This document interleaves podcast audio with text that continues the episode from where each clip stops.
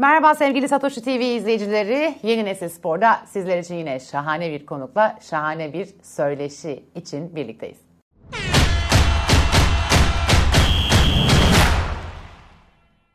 Evet, e, az önce de söylediğim gibi şahane bir konuğumuz var. Oldukça enerjik, dünya tatlısı, başarılı. Yani ne ararsanız tüm o güzel özellikleri e, bünyesinde barındıran bir konuğumuz var. Madalya canavarımız Ayşe Begüm Onbaşı'yla birlikteyiz bugün. O kadar yoğun bir e, temposu var ki e, onunla normalde alışık olduğunuz şekilde böyle bir jimnastik salonunda e, biraz da böyle antrenman yaparak e, buluşma fırsatımız henüz olmadı. O yüzden şimdilik online gerçekleştiriyoruz programımızı. Ayşe Begüm hoş geldin. Hoş buldum. Merhaba. Nasılsınız? İyiyim, teşekkür ederim. Sen nasılsın? Bu kadar güzel, bu kadar başarılı, bu kadar pozitif enerjili bir konuğum olur da nasıl kötü olabilirim? Çok teşekkür ederim. Sağ olun. Valla her şey yolunda bizde. Ee, ben Manisa'dayım şu anda. Antrenmanlar Hı-hı. birazcık yoğun. Milli takım kamplarımız var. Yoğun programlar var. Bundan dolayı bir araya gelemedik. Umarım bundan sonraki programlarda inşallah diyeyim. Bu şekilde. Öyle olur umarız e, çok yoğunsun hakikaten. Yani senin zaten hani branşın e, ekstra zor bir branş ve e, dolayısıyla takvimin hem yoğun hem takvim yoğun olduğu için eşittir antrenman tempon çok fazla yoğun. Dolayısıyla hani yüz yüze gelme fırsatı e, umuyorum en kısa zamanda yakalayacağız ama e, en azından e, senin güzel yüzünü, güzel enerjini izleyicilerimizle paylaştırabiliyoruz. Bu arada ben minik bir hatırlatma yapmak istiyorum izleyicilerimiz için. E, Satoshi e, TV takipçileri YouTube'dan yayınımızı izleyebilir tabii ki ama aynı zamanda Satoshi Radyo'dan da e, podcast olarak bu programı ve diğer programlarımızı dinleyebilirler. Onun da altını çizeyim. Öncelikle şimdi yoğun takvimden bahsettik. E, yoğun bir antrenman tempom var ama e, nasıl geçiyor? Keyfin nasıl? E, bu kadar başarılı bir sporcu olarak tabii ki yeni başarılara çok motive şekilde çalışıyorsun şüphesiz. Böyle son günlerinde e, genel bir hal hatır sorarak başlayalım. Neler yapıyorsun?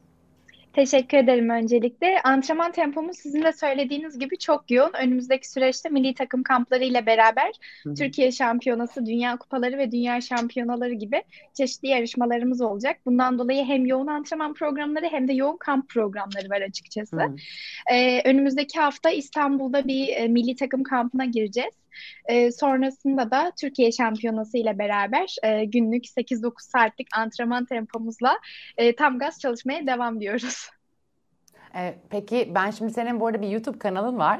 E, oradan biraz videolarını da e, takip ediyorum fırsat buldukça. Orada aslında günlük rutinlerinden biraz bahsediyorsun. E, yoğun bir tabii antrenman e, programı olduğu için benim ilgimi çeken bir kısım var. Böyle tabii bir e, beslenme programı da takip ediyorsun aynı zamanda. Ben hep sporcu beslenmesine çok ilgi duymuşumdur. İşte böyle e, dünyada önemli kariyere sahip sporcuların başka başka branşlarda hep böyle beslenme programlarını e, takip ederim. Neler yapıyorlar, hangi branşta, hangi antrenmana göre nasıl besleniyorlar diye. Senin de özel bir beslenme programın var. Ara ara paylaşıyorsun ama izleyicilerimize hani hem YouTube'dan da tabii izleyebilirler senin kanalından.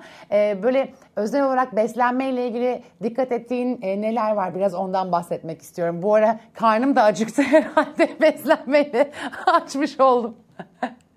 ee, şöyle aslında yarışma öncesi dönemde e, toparlanma süreci dediğimiz süreci atlattıktan sonra yarışma hazırlık sürecine geçiyoruz aslında antrenman hmm. programı olarak. Bu sürece geçtiğimiz zaman yarışmaya hazırlık dönemlerinde artık iyice e, benim için yani bir definasyon dediğimiz kilo verme dönemi ve ardından da e, aslında bakacak olursak yarışma öncesi enerji depolama e, kısımlarına geçiyoruz. E, tabii ki bu süreçler bizim için zor. Çünkü e, baktığımız zaman bir kilo verme sürecinden hemen sonra yarışmaya katılıyoruz. Yaklaşık olarak e, böyle bir aylık kadar bir definasyon sürecinden sonra karbonhidrat yüklemesi yapıyoruz. Bu definasyon sürecinde de sadece lifler ve sebzeler ağırlıklı besleniyoruz. Ee, onun haricinde pek fazla karbonhidrat ya da protein tüketmiyorum ben. Tabii ki bizim antrenmanlarımızda kişiye özel antrenman programları oluyor. Ee, ve bundan dolayı da bu kişiye özel olan programlar herkese göre farklılık gösterebiliyor ama benimkisi bu şekilde. Peki ne kadar e, saat antrenman yapıyorsun e, günde? Yani kaç saatini sen fiziksel olarak aktif e, çalışmaya ayırmak durumunda kalıyorsun bu başarıları yakalamak için? E, şu anlık 6 saat gibi bir antrenman süremiz var ama yarışma öncesi hazırlık döneminde olduğumuz için yarışma sezonuna girdiğimiz anda bu antrenman saatleri 8 saat, 9 saat belki 10 saate kadar çıkabiliyor. Çok da vaktin kalmıyor şüphesiz ki. Yani vaktin kalsa da zaten halin kalmıyordur muhtemelen enerjini e, son damlasına kadar e, antrenmanda harcadığın için ama yani vaktin olduğunda e, ne yapmak istiyorsun ilk olarak? Yani vaktim ve enerjim varsa ben ilk şunu yapmayı hayal ediyorum ve onu yapıyorum dediğin ne geliyor aklına? E, ailem ve arkadaşlarımla vakit geçirmek ama e, çok fazla halimin kaldığını kalmadığını göz önünde bulundurursak onlarla genellikle evde ya da işte böyle dışarıda oturup bir kahve içmelik e, vakit ayırıyoruz diyebilirim. Ailemle ve arkadaşlarımla vakit geçirmeyi çok seviyorum. Bundan dolayı hemen ilk boş fırsatlarda da onlarla beraber bir şeyler yapmaya çalışıyoruz. Kariyerine ilgili sorulara geleceğim ama ben biraz daha hani senin tabii ki başarılarına çok çok aşinayız. Aslında biz jimnastik anlamında e, bu kadar alakayı e, gösterme e, sebebi olarak seni e, ülke olarak e, örnek rol model gördük. Dolayısıyla hani senin başarıların o büyük başarılarınla birlikte çok daha jimnastiğe motive olmuş bir ülkeyiz aslında ve giderek de o alaka şüphesiz artıyordur ve aynı zamanda tabii ki pek çok e, milli e, takım arkadaşınla birlikte o başarıları taçlandırıyorsunuz, büyütüyorsunuz. Ama biraz böyle Ayşe Begüm'ü tanıyalım. Başka yönleri de her zaman karşımıza çıkmayan yönleri de bilinsin e, istiyorum biraz aslında bu söyleşide. Şimdi e, tabii ki e, çok yoğun bir tempoda çalışıyorsun, çok vaktin olmuyor ama mesela fırsat bulduğunda başka bir branş takip etmek gibi bir e, eğilimin var mı? Hangi başka branşı seviyorsun mesela izlemek için? Ya da işte ben jimnastik sporcusu olmasaydım şu branş çok ilgimi çekiyor. Bu branşta bir sporcu olurdum dediğin böyle özel olarak senin için anlam ifade eden bir branş var mı? Özel olarak benim için anlam ifade eden bir branş aslında artistik patinaj ve çok alakasız evet. ama basketbol. Basketbola inanılmaz meram var. E, ama gerek boyum, gerek fiziksel özelliklerim, gerek de yeteneğimden dolayı oraya, o tarafa kanalize olamıyorum. Arkadaşlarımla tabii ki eğlence amaçlı basketbol oynuyoruz ya da mesela antrenmanlara bir saat erken gidiyorsak bir yarım saatinde basketbol oynayıp hem ısınıyoruz hem de e, bizim için de biraz eğlence oluyor diyebilirim. Basketbol takip etmeyi çok seviyorum. Tenis maçlarını, e, Grand Slam'lar olsun, e, işte uluslararası açık turnuvalar olsun takip ediyorum. E, onun haricinde de dediğim gibi bizim branşımıza benzer olan bir artistik patinaj diye bir e, branş var biliyorsunuz. O branşa da evet. yine hem izlemesi hem de e, bizim koreografilerimize de benzerliği açısından takip ediyorum. Tenis demişken e, son dönemde çok çok tarihi olaylar yaşanıyor teniste. Senin böyle bu üçlüden, bu dev üçlüden, Federer, Nadal, Djokovic üçlüsünden favorin hangisi merak ettim. Benimkisi Nadal gerçekten. Nadal mı? evet izlerken e, çünkü farklı bir tekniği olduğuna inanıyorum ve izlerken gerçekten her branşta vardır böyle sporcular. Tabii ki de işte e, teniste, basketbolda böyle hep üçlüler üçlüler öne çıkmış durumda ama e, bunlardan benim tercihim Nadal olurdu diye düşünüyorum. Nadalcılardansın sen. Nadalcılar diyoruz biliyorsun. Djokovic'ciler, işte Federer'ciler, Nadalcılardan Ayşe Begüm. Peki basketbolda böyle özel olarak e, favori sporcum dediğin bir sporcu var mı? Şimdi tabii çok üst düzey sporcular var. Hani NBA'de bakarsak dünya yıldızları ama ülkemizde de çok özel sporcular şüphesiz oynuyor. Hani hangi tarafı daha çok takip etmeyi seviyorsun bilmiyorum ama böyle senin çok böyle e, ilham figürü olarak gördüğün e, sporcu kariyeri olarak örnek teşkil edebilecek kim böyle favori basketbolcu? Ee, örnek basketbolcu şimdi çok fazla takip ettiğim sporcu var ama özellikle Kobe Bryant diyebilirim. Çünkü hı hı. E, vefatının ardından zaten ayrıca bir e, peak yapmış durumda ama daha önceki maçlarına baktığımız zaman zaten o üçlülerden de böyle kesinlikle şu diyebileceğim bir kişi yok açıkça söylemek gerekirse ama e, Kobe bir başka benim için. Kobe hepimiz için tabii bir de çok erken vefat etme sebebiyle ayrı da bir yer, duygusal tarafta da bir yer edinmiş oldu. E, şimdi genel olarak aslında spora başlarken hani hangi branşa e, çocukların evrileceğinden önce hep jimnastikle başlansın denir. Hani en küçük yaşta başlayabiliyorsunuz işte kas gruplarınızın gelişmesi adına en faydalı spor ama sen tabii ki ailenin teşvikiyle yani 3 yaşında başladığını düşünürsek kendi iradenden çok ailenin teşvikiyle jimnastiğe yönlendirilmişsin ama sonrasında kişisel anlamda ben burada devam edeceğim e, noktasına gelip e, özel olarak böyle bir kırılma anı e, gibi bir hikayen var mı? Hani senin jimnastiği sevmen ya da antrenörünün seninle ilgili bir e, özel yetenek iradesi gösterip seni ekstra yönlendirmesi gibi o aradaki bilinçli olduğun süredeki hikaye nasıl gelişti? E, aslında şöyle çok erken yaşlarda sizin de söylediğiniz gibi başladım. iki buçuk, üç yaş gibi. Hı hı. E, o başladığım dönemleri pek fazla hatırlamıyorum ama o dönemde e, Akisar'da oturuyoruz biz ve Akisar'da bir İspanyol bale öğretmenine denk geldik. İsmi Maria Urdanpleta. E, şu anda hala daha da iletişim halindeyiz zaten. Onun yönlendirmesiyle aslında ailemde bir jimnastiğe e, geçiş süreci oluşmuş, bir fikri oluşmuş. Daha öncesinde baleyle ilgileniyordum hobi gruplarında. 5 e, yaşında, 6 yaşında e, Akisar Belediyesi'nin yine vermiş olduğu hobi gruplarında jimnastiğe başladım. E, sonrasında okullar arası bir turnuvaya katıldık. Bu okullar arası turnuvada tabii ki ben ilk defa bir turnuvaya katılmanın vermiş olduğu heyecanla işte diğer rakiplerimizden bir yaş küçük olarak okula başladığım için hepsinden bir yaş küçük olmamın verdiği heyecanla e, katıldım yarışmaya ama alet bilmiyoruz. Sadece yer aletinde yarışıyoruz. Tabii ki o atmosfer çok farklı. O anın heyecanıyla böyle bir hem gerildim hem zaten e, Akisar'da çalıştığımız ortamın da o koşulları çok fazla artistik jimnastik alanına uygun değildi. E, katıldık neyse yarışmaya ben başarı elde edemedim tabii ki. Sonrasında bana neden madalya vermiyorlar diye çok ağlayınca orada fazlalık kalan madalyalardan bana bir tane madalya hediye ettiler. Ay, Bronz madalyaydı hatta. ee, ve o madalyayı ben 15 yaşıma kadar ilk madalyam sanmıştım. ve aslında Gerçekten bir, mi? Evet, beni kamçılayan şey aslında orada kazanmış olduğum madalya ama aslında öyle kazanılan bir madalya yok ortada. yani sonrasında e, o yarışmada aerobik jimnastik antrenörleriyle tanıştık. Aerobik jimnastiğin ne demek olduğuyla tanıştık. Tabii temel bir branş e, jimnastik ve sonrasında da multidisipliner olarak ayrılıyor. Artistik jimnastik, aerobik jimnastik, ritmik jimnastik. E, ben de aerobik jimnastiğe doğru yön almaya başladım. 2-3 ee, yarışma kadar geçirdik. Türkiye şampiyonalarına katıldık. E, tabii Türkiye şampiyonasına katılıyoruz ilk dönemlerde. 4 kişi katılıyor yarışmaya. Biz dördüncü oluyoruz. İşte ama herkese söylüyorum ya işte madalya çok ufak farkla kaçtı. Kaçıncı oldunuz? Dördüncü olduk ama yarışmada 4 kişi var halbuki. Onu hiç kimse bilmiyor. Ama kaç kişi olduğunu söylemeden geç. evet, evet kesinlikle. E, sonrasında işte Türkiye şampiyonaları, e, sonrasında Balkan şampiyonaları buralara katılmaya başladık. İlk milli takım yarışmamda 12 yaşındaydım yaşındaydım. Çiftler kategorisinde altın madalya kazandık ve ondan sonra artık profesyonel anlamda devam ettirmeliyim. Hayatımın bir yerinde hep jimnastik olmalı gibisinden e, hep alttan sufleler vermeye başladım kendime. Peki ya sen şimdi tabii madalya canavarı e, lakabını almış bir sporcusun bu kadar genç yaşta. Yani katıldığın turnuvalarda evet ilk madalyan hediye statüsünde olsa da sonrasında o hediye madalyanın hakkını fazlasıyla verdiğin bir madalya koleksiyonun var. E, şimdi hepsi birbirinden değerli. Senin tabii dünya şampiyonlukları, Avrupa şampiyonluk, e, şampiyonluklarından bahsediyoruz. Yani çok genç bir sporcu için.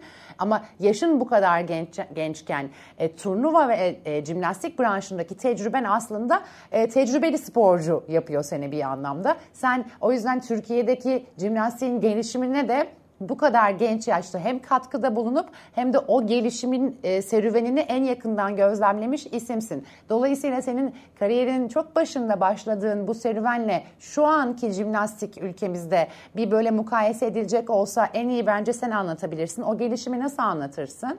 Ee, yani şu şekilde söyleyebilirim. Önceden dediğim gibi yarışmalara işte dört kişi katılıyordu. Biz dördüncü oluyorduk. Şu anda yarışmalara e, 200-250 sporcunun katıldığını görüyoruz e, 9-11 yaş kategorisinde. Yarıştığımız branşta bizim yaş kategorileri var. 9-11, 12-14, 15-17 ve senior dediğimiz büyükler kategorisi 18 yaş ve üzeri. E, ve buralara artık eskiden seniorda bir tek kadın, bir tek erkek katılırken şu anda 14-15 tek kadın, 14-15 tek erkeğin katıldığını, işte takımlar çıktığını, aerodans denilen işte e, hiç daha önce katılmadığımız takım oluşumlarının olduğunu, dünya oyunları gibi e, Türkiye'nin ilk defa katılacağı oyunlara katılacağımızı e, söyleyebilirim. Yani bu anlamda yukarıya doğru ivmelenen bir süreç var kesinlikle. Burada hem sporcuların başarısı hem antrenörlerin bilinçlenmesi hem de bence bir anlamda Gençlik Spor Bakanlığımızın ve federasyonun da verdiği destekler önemli diye düşünüyorum. E, şu anda baktığımız zaman 81 ilde jimnastik var. Her çocuk temel branş olarak jimnastik eğitimini kendi ilinde alabiliyor. Daha öncesinde tabii ki bu tarz imkanlar yoktu. Gitgide de gelişiyor. Tabii ki de gelişimin sonu yok. Bundan dolayı hep üstüne koya koya devam etmeye çalışıyoruz.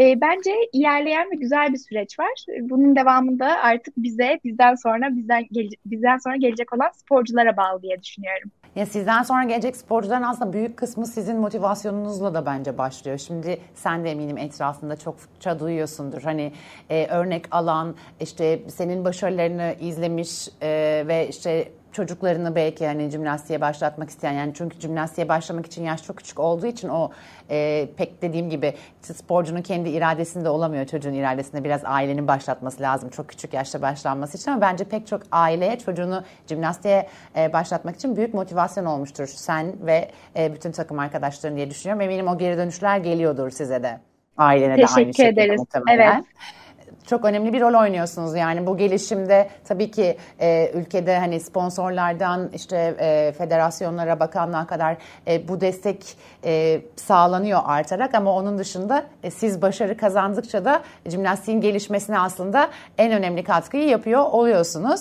E, şimdi bir sürü madalyan var. Say desem tabii sayamazsın hangisini ne zaman aldığını hatırlamana imkan yok. Yani 60'tan fazla madalya var. 35 tane altın var. Ama tabii ki bazıları çok çok önemli senin için şüphesiz ki.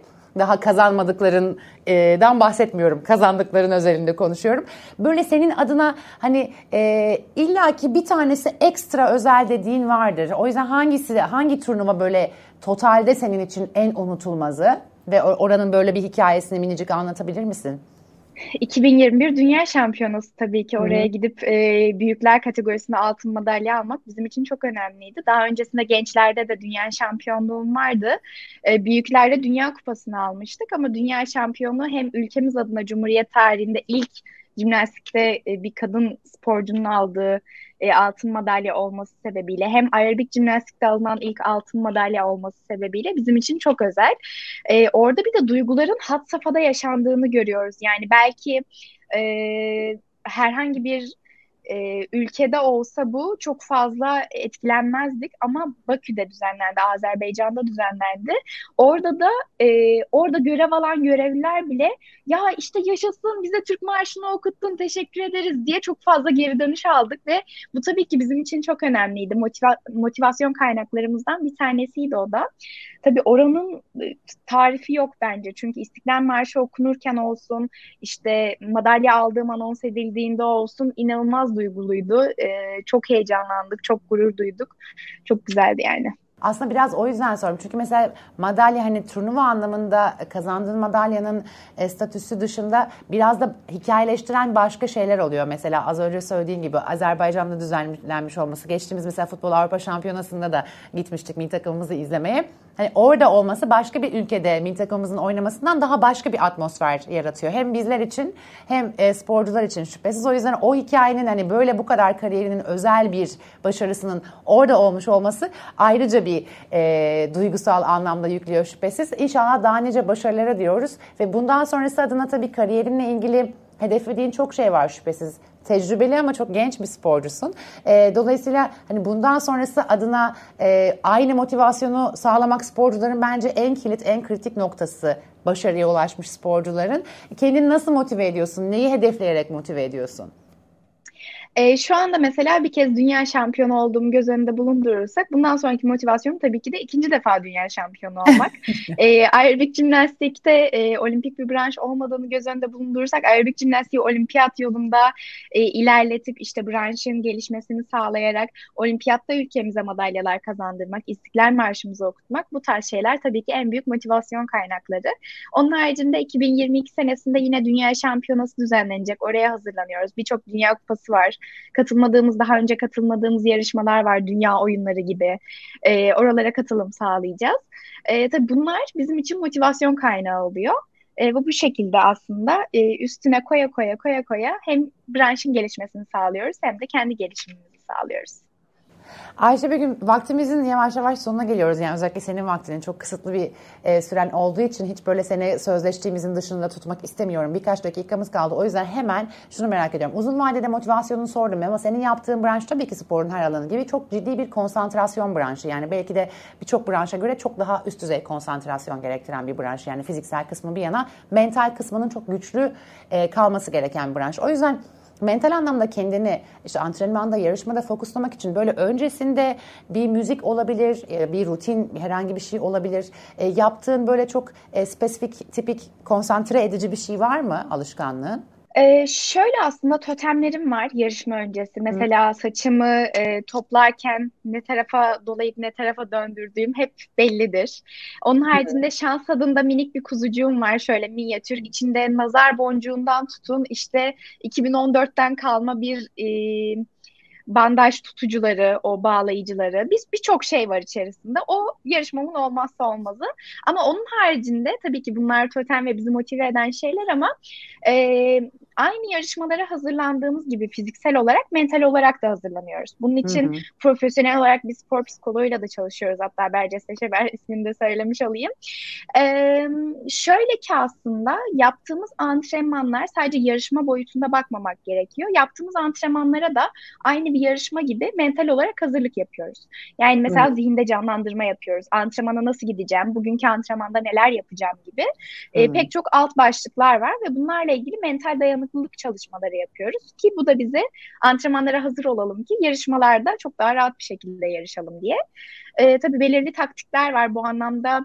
Bazen fiziksel antrenmandan daha çok yoruyor bizi mental antrenmanlar. Hmm. E, böyle bir çalışma programı da diğer taraftan işliyor. Yani evde durduğumuz zamanlarda da sürekli olarak e, beynimiz çalışıyor yani. Hayal ediyorsun sürekli. Ben biz bir e, konuk etmiştik Victoria Zeynep Güneş'i. Ona e, bu soruyu sormuştum. Sana da hani o, gerçi aynı şekilde hayal ediyor musundur bilmiyorum ama yüzerken, yarışırken kendini e, bir şey olarak hayal ediyor musun? İnsandan başka bir şey olarak hani yüz, suyun içinde bir gemi olabilir, bir motor yat olabilir, bir yunus olabilir. Hani insandan başka bir güç olarak hayal ediyor musun diyor. O mesela kaplan olarak hayal ediyorum demişti kendimi hep.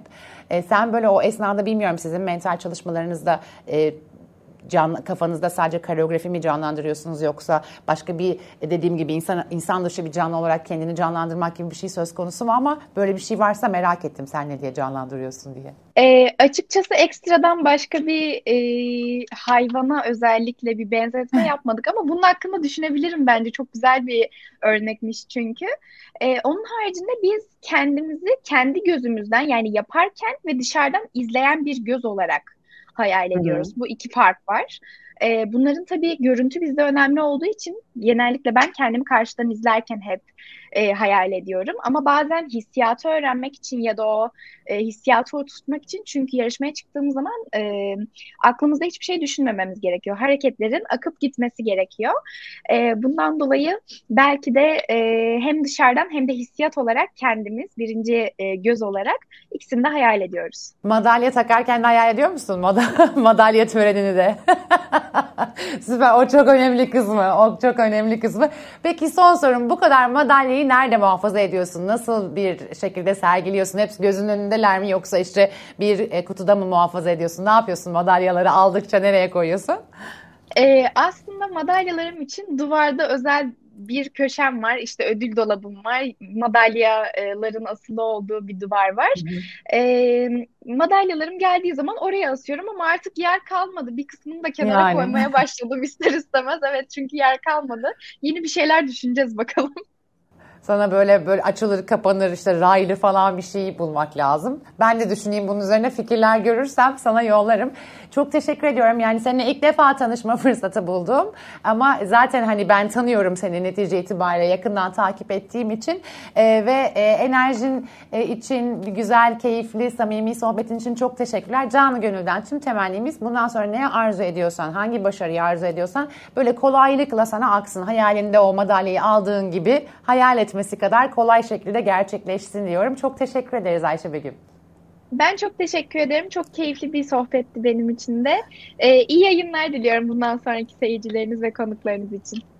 Çok teşekkür ediyorum. Çok sevgiler.